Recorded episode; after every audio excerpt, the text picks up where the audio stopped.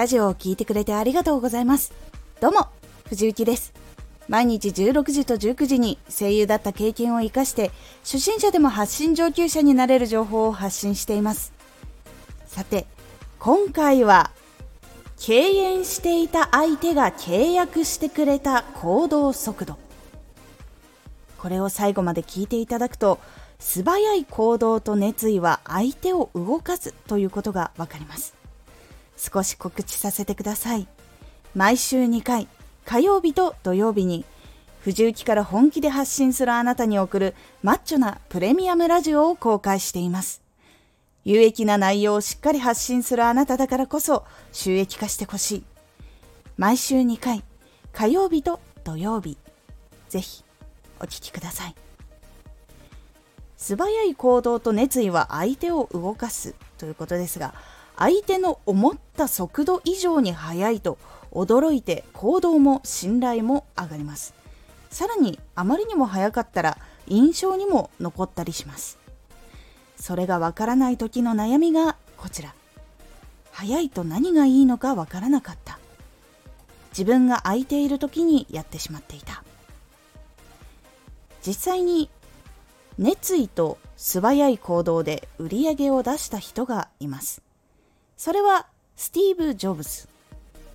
彼は近いうちに連絡をくれと言われたら次の日には速攻会いに行っていました。これがアップルの歴史の中で最大の出来事を作った行動とも言われています。実はこの時近いうちに連絡をしてくれと話した人はジョブズのことは厄介な人だと感じていました。ですが販売をする商品は必要だったその人はジョブズに近いうちに連絡をくれと言ったのでした。そしたら翌日に来たもんだからジョブズの話をそのまま聞いてもともとそのパソコンはいいなとはちょっと思っていたので実際に素早く来た。そしてジョブズの熱意を聞いてそのパソコンを50台買うことを決めました。その当時ジョブズが開発していたパソコンはどこの人たちも相手にしてくれなかった商品でした。しかしその時に50台売れたっていうことはものすごいことだったんです。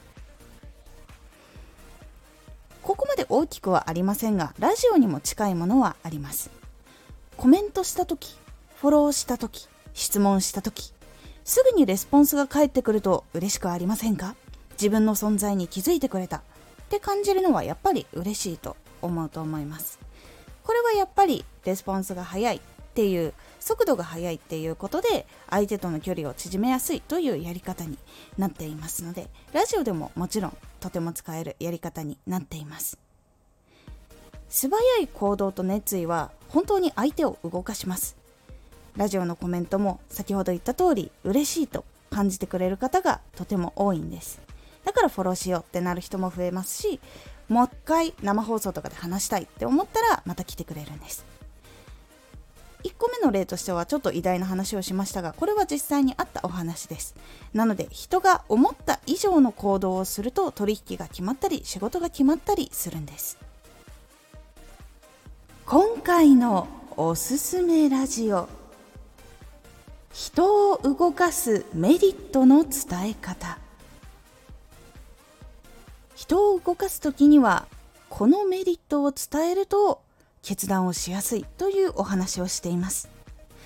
このラジオでは毎日16時と19時に声優だった経験を生かして初心者でも発信上級者になれる情報を発信していますのでフォローしてお待ちください。